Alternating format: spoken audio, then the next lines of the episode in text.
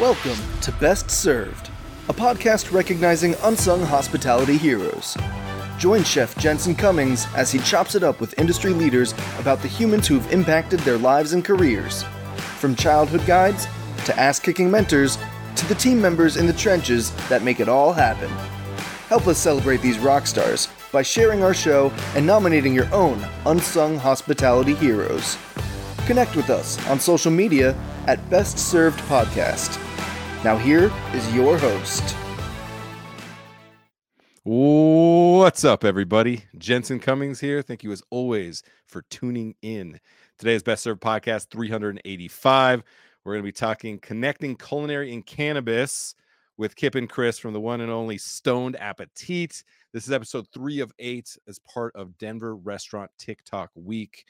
All this week, we are talking to content creators across the Denver scene, trying to understand the landscape really of TikTok, but also short form video and just going beyond just what's on the plate. You know how important that is to me and to Best Served. We have to tell human stories, we have to go and show depth and range and people, product, and process, all of it. People are hungry for that content. So the content creators we have with us all week are really speaking to that in in a a multitude of ways, kind of their own voice within that scene. And obviously, Kip and Chris and Stoned Appetite has been doing it at a high level and really challenging and being at the vanguard of what it means to connect culinary and cannabis. So, want to play a little clip of of one of their videos. You can get an idea how they're kind of trying to show off the scene. That we're going to talk all about culinary and cannabis. Let's let's check out that clip.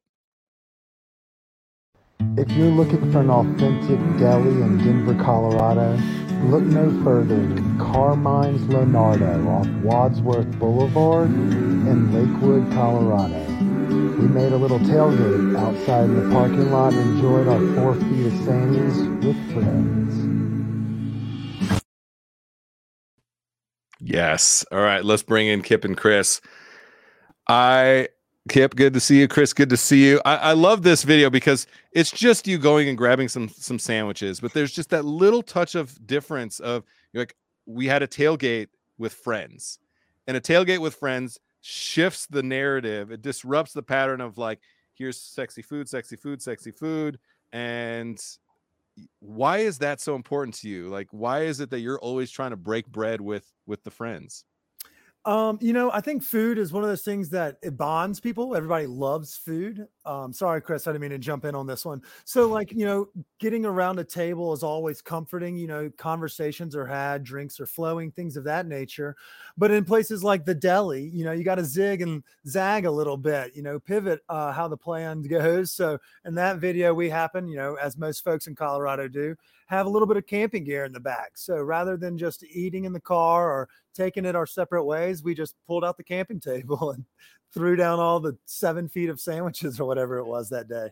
Uh, I love it. There was just sandwiches piled all over, and then you're you can tell right. You're splitting up sandwiches, so everyone gets to taste a little bit of everything, which I which I like. And and Chris, you know, from having having that kind of culinary background stuff. Well, one, I want to know how were the sandwiches because because I know how those sandwiches are. So I want to make sure that people understand how fucking good those sandwiches are. But like, what does it mean for you to be able to like taste some of everything and be able to like share things with friends? What's that mean to you?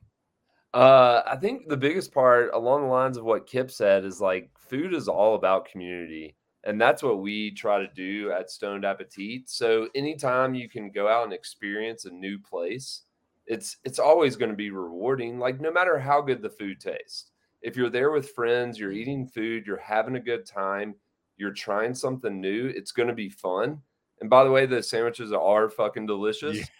So, so I mean, if you've got that deli itch and you need to scratch it, check out that place. You know, it's it's a little bit outside of town, so we try to bring focus into those places that mm. serve good food, but aren't always like easily a like to get to. It's not one of those things where it's like, oh, let's go here today for lunch. No, maybe give it a few days, think about it, and go to some place a little outside the norm. Yeah, you're not just chasing hype monsters for sure. I think that's I think that's something I see from from you all. And if there's there's something happening, not only if there's something happening, you all are creating the happening. This is something that I like. A lot of content creators uh, can be passive, right? They're like waiting for the restaurant that like sparks their interest or call or calls them or DMs them, and they go and like check them out. You all are creating event platforms, and so I wanted to highlight something that I mean, we just all love Merlin over at Street Feud, and you all did a dinner together that was just really putting culinary and cannabis on another level. Uh, it showcases one just what's possible from a culinary standpoint but also just kind of the camaraderie and i could see merlin was just like doing r&d and he was geeking out on like what he could do and he was you know drying out cannabis leaves and stuff. It was just like really energizing to see that. So talk about that event a little bit as kind of a catalyst for what you all are trying to accomplish. Um, I'll jump on this one real quick, Chris, and then pass it off to you. So we started the Stoned Appetite dinner series, which is where we pair Michelin star chefs or chefs that have you know great training and then what we ask them to do is kind of treat marijuana like you would rosemary or thyme because you know the plant is an herb in that capacity mm-hmm. and then what we also do is a lot of folks you know assimilate red wine with red meat and things of that nature. Well we kind of flipped that concept on the head and merlin is the wizardly chef to do it best. Um, but what we've done is we've started pairing dinners with cannabis rather than with glasses of wine or beers or cocktails things of that nature. And so the same strains that we use to uh, or the chefs use to kind of prep the meats or cook with or, or you know de- create demi glaze and things of that nature mm. we pair that dish with cannabis from those local vendors and those local dispensaries here in colorado to showcase you know cannabis can be should be seen just as you know wine should be. It can be seen as a recreational environment.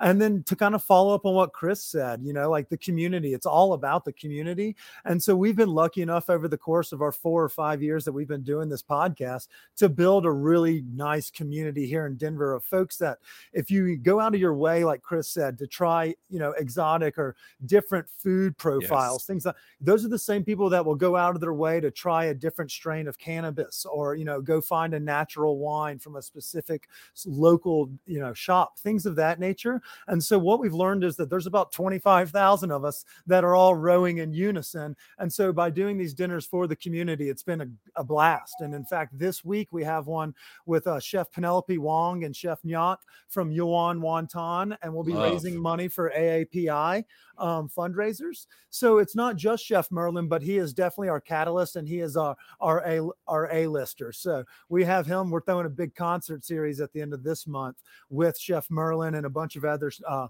nationally recognized chefs in our community. So it's pretty badass. Love everything you're saying. So Chris, for you, Kip mentioned it, right? That that it can be looked at, cannabis can be looked at like any other culinary component, any other plant that's growing that has amazing properties, flavor, and, and, even like chemical balances that create nuance within food. It also is unique because obviously with the red wine the craft beer pairing a cocktail pairing there's that level of a little bit of uh inebriation that happens a little bit of liquid courage a little bit of like galvanizing the evening well the cannabis can be on the culinary side and then it kind of hits some of those notes like the beverage side does so again kind of from the culinary perspective what's it like to be able to work with these chefs and play with such a versatile ingredient that is completely unknown to the culinary community at large Dude, I think it's a win for both parties. Like number yeah. one, we love cannabis.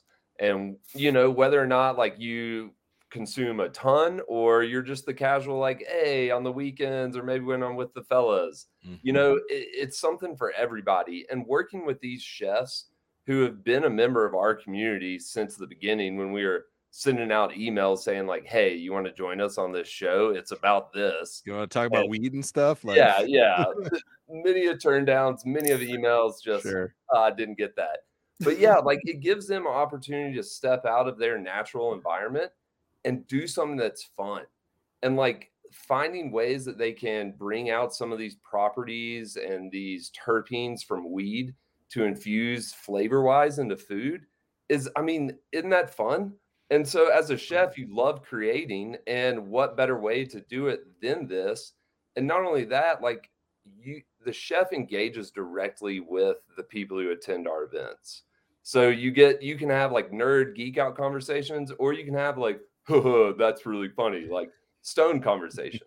but no matter what, everybody's having a good time, and these chefs can showcase their skills, and that translates back to people being like, oh, I haven't checked out his restaurant. Let's hit it up next week. You know, so so it's really awesome what what all goes into these and how they are successful.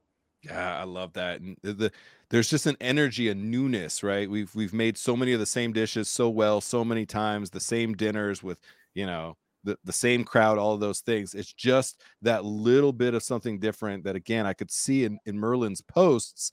It was just like it was just new. It just felt like the first time you discovered a new ingredient or a new culture or you traveled somewhere and you experienced it. So really appreciated that. I want to take one moment because I know the two of you for sure have have some thoughts on it, maybe even, you know, your your ear to the streets.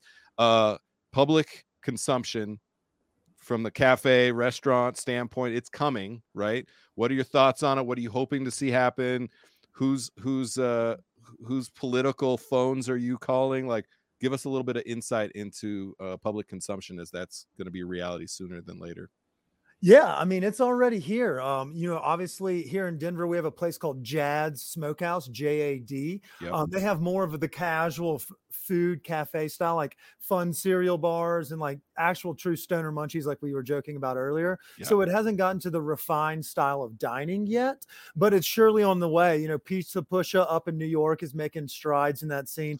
Action Bronson's very strong in that. But here in Denver, obviously the government's always been a measure twice, cut once group. Uh, so we, you know, rather than quickly, uh, you know, unveiling, uh, I guess, platform or policies, we've kind of taken it slowly. So I'm excited about the opportunity because, as you see, we have a lot of chefs in our community uh, in Denver and across Colorado, in fact, you know, that have gone on Chopped 420 and things of that nature. So if you give those folks the green light to open a restaurant, I mean, it's going to be great for all parties involved. yes i love it for sure Yeah, i think there's a lot happening there please chris Yeah, I'm excited about it too. And I think like once the there's going to be a tipping point and then it's really going to start to just kind of flow out there. But at the same time, I think the biggest holdup is just uh your beverage, your Yeah. beverage producers and stuff. Like, I mean, if you start opening up all these consumptions, you can't have alcohol there, you know, it's just Right. like lost business. I think it's just tough. But once they figure out a legislative way to really make these accessible and enjoyable for people, like I don't see why they wouldn't succeed. Yeah, the, the- it needs to happen for sure. They need to find a way to play all play nice together because uh, Colorado needs to be at the forefront of this. And you see places like you meant, mentioned, New York, California already is out there doing a lot of stuff. Colorado was the first to legalize and needs to be the first to to create and push that boundary when it comes to again culinary cannabis. So, Kip, Chris, appreciate you both the work that you're doing. Love it. Can't wait to uh, come check out some more of the events and stuff. And uh, as more restaurants start to adopt this idea, I know there's going to be a lot more of the two of you. So appreciate you both. Thanks, Chef. Have a great afternoon. Cheers. See ya. Cheers. All right, everybody. That is it for this episode. Once again, this was Best Served Podcast 385. Kip and Chris, love the energy. Love how they're very much at the vanguard of pushing this idea and they're creating content around it. And I think that's meaningful for us to understand that there are people and products that are unbeknownst to so many of us, and they're challenging the culinary community to think about cannabis as a culinary ingredient. And I love that ingenuity, that innovation. All right, appreciate you all. Cheers. Thanks for listening to the Best Served podcast. Subscribe to our show and connect with us on social media at Best Served Podcast. Tune in next week to discover more unsung hospitality heroes.